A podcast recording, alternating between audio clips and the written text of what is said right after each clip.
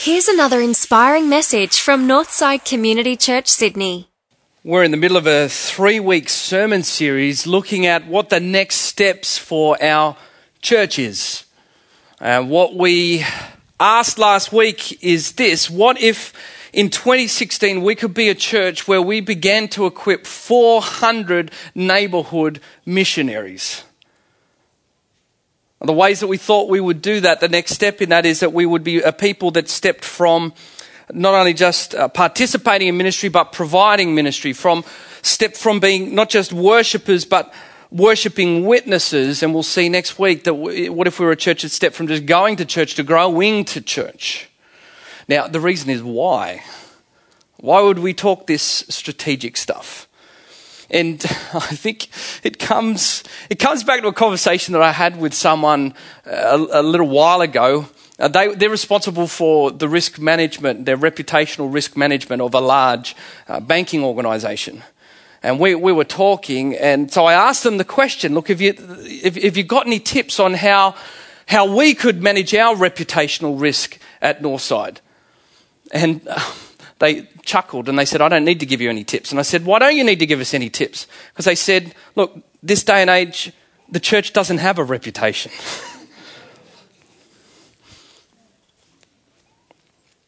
and look, uh, discounting all of the great stuff that the church does do and the incredible mission work, wouldn't it be fair to say that's probably the day and age that we live in?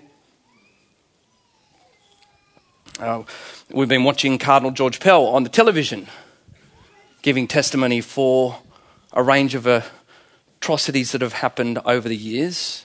And what's ironic is you get elements of our branch of the faith in Protestantism. We think managing our reputational risk is going, oh, look, that's all right, that's okay, at least we're not Catholic.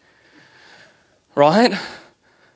But last time I checked with any of my family and friends that look into the church from the outside, they don't see any difference. And there is no difference because we are the church of Jesus Christ. Whether you are Catholic or Protestant, Presbyterian. And I don't know about you, but I think the church has got a reputation problem. so the question for us is how, how the heck do we speak into that? How do we, how do we fix that as such?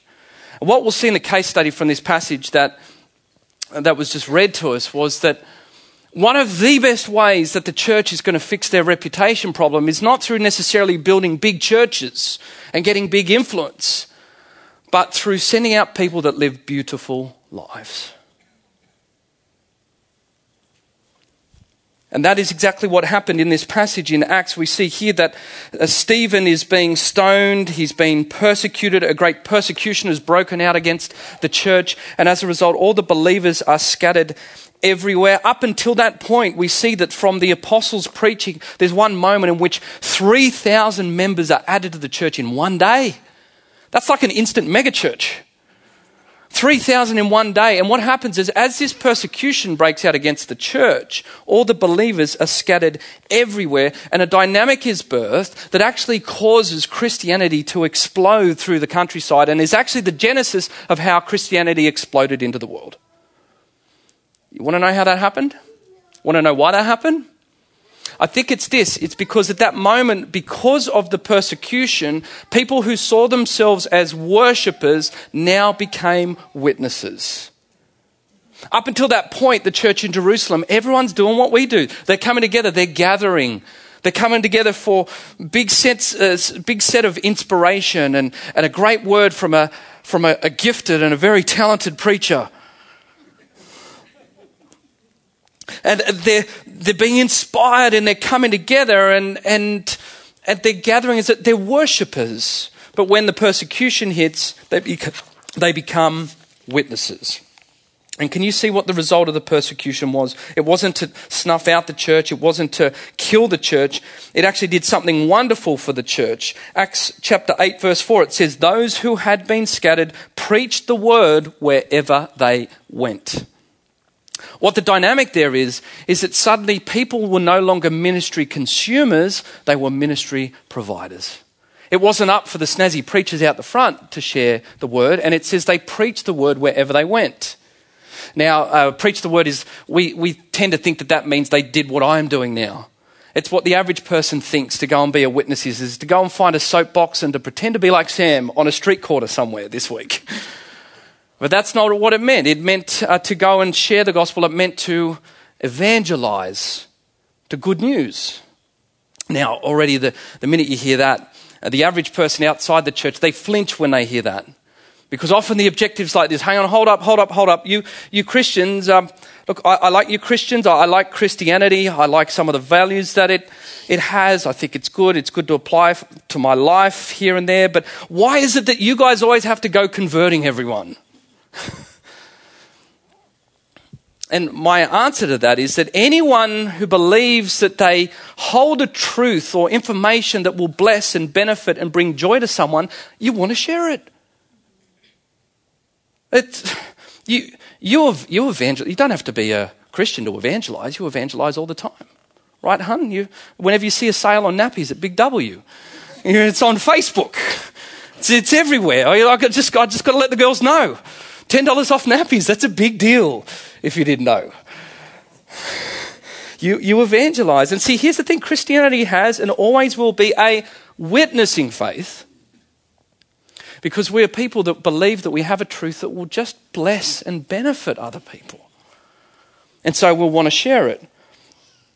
Anyone who has a truth that they believe to be beneficial will evangelize because evangelism is just good newsing. So here's the question then what made that Christianity explode? Was it just the fact that they shared their faith?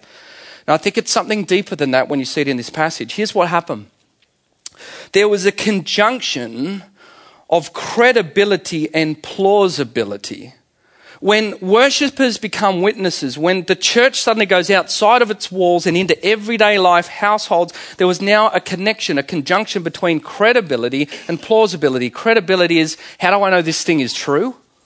Plausibility is how do I know it works? And you see, whenever the church was gathered like we are right now and they're not outside of its own walls, you see, it's my job here this morning to try and prove and argue the credibility of Christianity. It's my job, I'm paid to argue that Christianity is true. Your job, church, is to prove that it works. And suddenly, for the first time, when you have the church not in their little holy bubble and they're gathering in Jerusalem or on the corner of Oxley Street in Poland, when you have the church going out living beautiful and dynamic and different lives, suddenly there was a match between the truth of Christianity and the plausibility. When people are being persecuted, when people are healing the sick, when people are in tough life situations but they re- remain resilient, suddenly people said, maybe this truth could work for me. You, you do this all the time. It's why Myer has, has all of these tens of thousands of dollars worth of wonderful, snazzy displays for Dyson vacuum cleaners, right? Because you see the ad on TV for a Dyson and it's super cyclonic power. And it's revolutionary technology, and that is the thing to get you interested. This could really work. This, this, could, this, could, this could be good. And what's the first thing you do? You run to Myer and you, you, get the thing off the shelf with its little alarm code thing that's attached and the power's in and it works when you're there and you press the button and you go, wow, man, this thing really sucks. Which.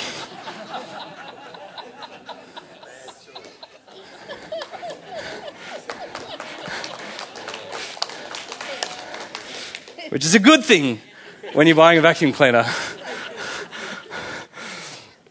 And suddenly you have a conjunction of credibility and plausibility. Now, for someone to place their faith in Jesus Christ and to embrace Christianity, the exact same dynamic has to happen.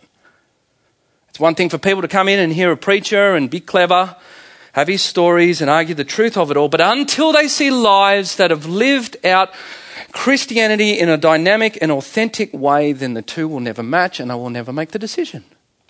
So, can you see now, church, why it is so critical for us, if we have any hope of influencing the city of Sydney with something that we believe will bless so many people out there, that words alone are insufficient to lead people to Jesus? That we need to be a church that, that steps from not just being worshippers, but worshipping witnesses. So, now the question is how do I, how do, I do that then? How do I become a witness? Because we know how it feels. feels. You feel nervous about it all, and I'm not sure if I've got that gift of evangelism, and I don't know if I can share, and it sounds a bit scary. Look, uh, just three steps I want to give you this morning. Three simple steps. You could just pick one to do, and I believe that they will significantly take us forward as a church in being authentic and dynamic witnesses for Jesus. Here's the first one. You step from, there are really three mindship steps. You step from the mindset that says, I am going to attend church, a church service, to I'm now going to live out my sentness. You step from the mindset that says, I'm just attending a service, to I'm living out my sentness. And in simple ways, it means that you step from that mindset where you see church as a place to go where you read your Bible, you pray, you get a bit of inspiration, you go home. It's so much more than that. The question for you this morning is when you live out your sentness, what if, what if I see myself as sent by God into every situation, every context, every conversation, every moment of every day to reflect a little bit of Jesus Christ? Could you see how that would totally rework the way that you think about the church?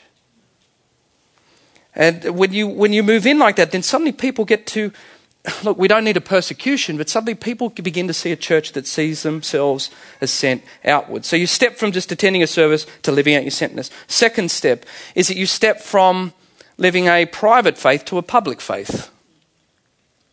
You step from living a private faith to a public faith. You know, this is the point where public faith, that's what I said, people flinch. They think that it's the milk crate on the edge of the street corner. It's, it's not that at all. It means just to open up the innermost part of your life to the people around you. Remember, I used to say it's the classic way that you can do this, simple, don't need to be an evangelist, is just don't sneeze church when you go to work tomorrow. Here's what that means. You're, going to go to water cooler tomorrow. People are going to say, what, what, did, what did you do yesterday?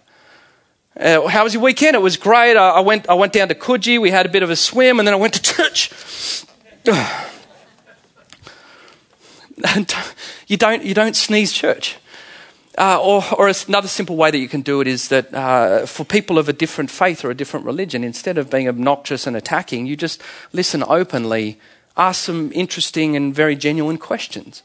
Another way that you could be public with your faith is you empathetically listen to someone that's going through a tough time and say, you know what, can I pray, can I pray for you?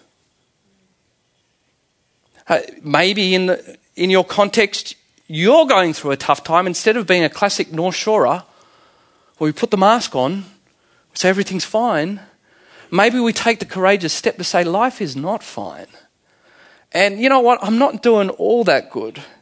But I can tell you what, I'm, I'm surviving because there's a re- resource here, and it's called my faith in Jesus Christ.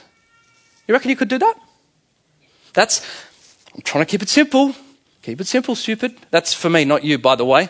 Um, simple ways that you can live a private to a public faith. The final step is that you could step from, I think this is the most crucial way. This is how, this is how you do this right because this is what people gripe against. Oh, you Christians, you're trying to evangelize everyone, you're trying to convert everyone. Look, you step from seeing people as projects to people as friends.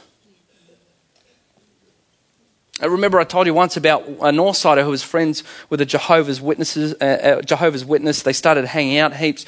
The J Dub wanted to start giving a whole heap of material, and when that Northsider said, "Look, mate, I can see where you're going with this. My faith is strong in Jesus.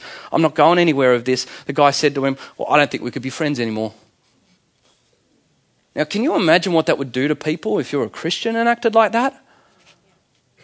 That's, that's shocking. It's just the whole, the whole premise of this relationship is my self interest in some little project. But here's the question what if you are unafraid to have genuine friendships for, with people that, that don't share the same beliefs as you? More importantly, here's the question for you what if you suddenly saw witnessing and evangelism not as an event, but as a process? You've heard we're doing this evangelism shift stuff at the moment. 70, 80 of us at the moment. We all shared our journeys as how people had come to faith in Jesus Christ. And for some people, it had been all of three months from the time they heard a message about Jesus to when they became a Christian. For some, it was 30 years. Now, would it take the pressure off you if you saw things in that timeline to go, when we talk about witnessing, we're not saying that you have to bring someone across the line in every single conversation you have. Rather, you just want to be genuine friends with people, and here's why. We don't try and share our faith with people in order to love them so that they're now Christians and we can love them because they're like us. No, we share our faith because we love them.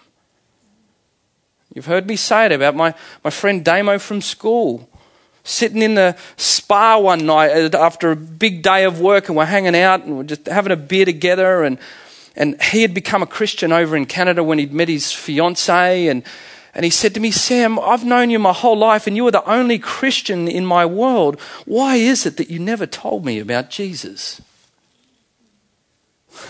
And I realized at, moment, at that moment I, I hadn't truly loved him as a friend because I hadn't shared what I love and that is Jesus Christ. So you stop seeing people as pro, uh, seeing people as projects and more as friends, and you leave it up to God to do the work. And so as we finish this morning, we're going to ask the question: Why? Why should I? Are you asking that? Well, why? I don't know. Is it because Sam said that we had to, and now I've got to go out and I've got to witness? Um, or more importantly, those looking in. Uh, who, who are not of the faith, they go, yep, this is exactly this crusading attitude of you Christians. Uh, this is exactly that you send out, you're going to go and try and convert everyone. And look, here's what I want to get to this morning.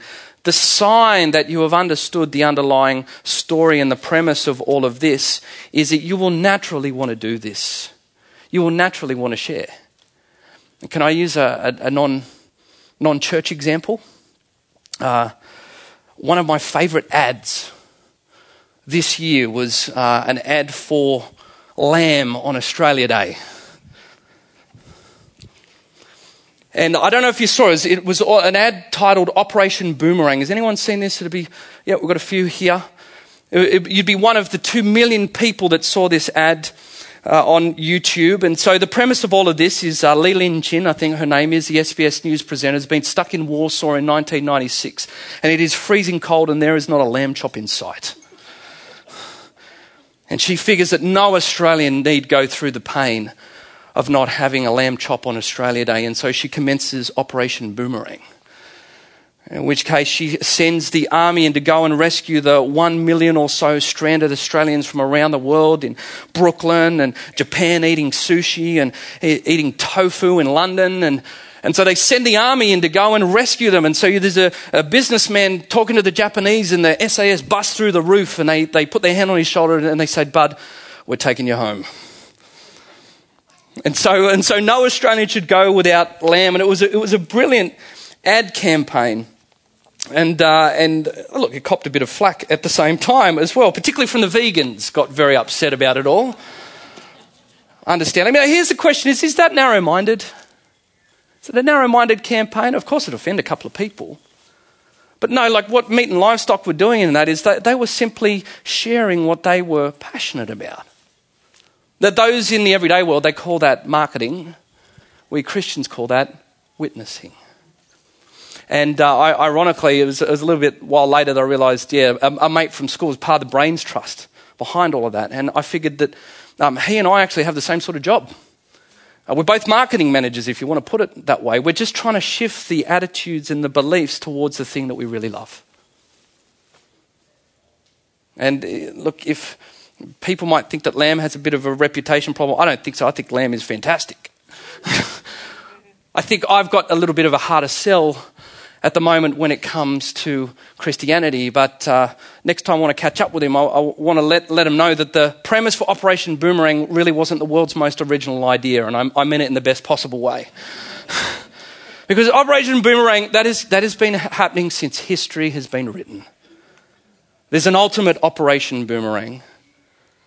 It's the gospel of Jesus Christ.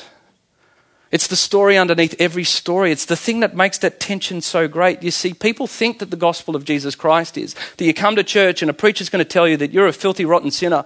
And they're, they're going to bang into your head how bad you are and that how much you need Jesus in order to do that. But each time I read the Bible, I don't see sin as good deeds versus bad deeds. I see sin as lostness. I see what the Bible is talking about that there is a true home that there is an ultimate meal that is waiting for everyone. That there are millions of stranded people who have been away from home so long that they're surviving on tofu and all the rest of it. Like it's, it, it's, it's a life, but we Christians know a better life. And so God sends his son into the world in order to say, friends, it's, it's time to bring him home. And it is not a matter of we're right, they're wrong. It's a matter of saying, we've come to taste and see. They've been away so long that they don't know what they're missing. And so, friends, I've got to ask you this morning are you far away from God? It's not a we're right, you're wrong type process. It's just to say that anyone that calls themselves a Christian has tasted and seen. And you, have got to be a part of this. We know something better. We're sharing it because we're passionate about it. We love this. It's called witnessing. And here's what I want to challenge you with too. If you're far away from God, look, please, please, please, don't let the reputation of the church and, the Christi- and Christianity preclude you from experiencing the real thing. I mean, that's like saying, well, I refuse to eat a lamb roast because I had a dodgy kebab once. And most importantly, as much as I chuckle at that, I know way too many people who say, I refuse to embrace Christianity because I had an experience with a dodgy Christian once. Friends, please don't ever let that preclude you from the opportunity that you have this morning to experience the real thing and to, and to come home. Christians, uh, we know the deal. We talk about this all the time.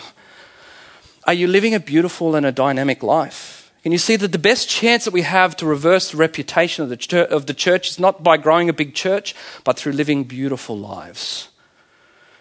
And so there are millions of stranded people. There are stranded people in your life, in your families, in your workplace, uh, God is placing you into their world all the time, and all that I can say to you this morning, church, is that Operation Boomerang continues, and it's time to bring them home. Let's pray. Father God, we commit ourselves to you, and we pray that, uh, Lord, you have spoken to us this morning.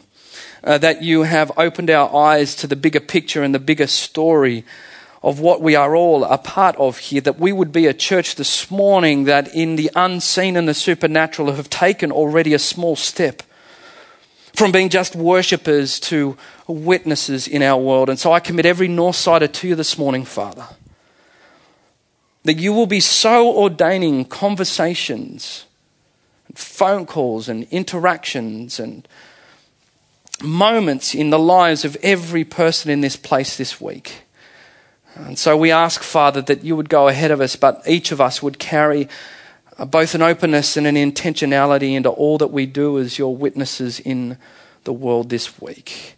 Father, the task ahead of us seems great. It even seems impossible, but Lord, we have seen that history has proven that when your people step out in faith like this and reflect just genuine and real and authentic Christianity, something special happens. We want that to happen in our lives this week, we pray. In Jesus' name. Amen. Well, thanks for tuning in. If you'd like to find out more about Northside, visit. Could be a wee big where we're equipped again to 400 morning. Are you God away from?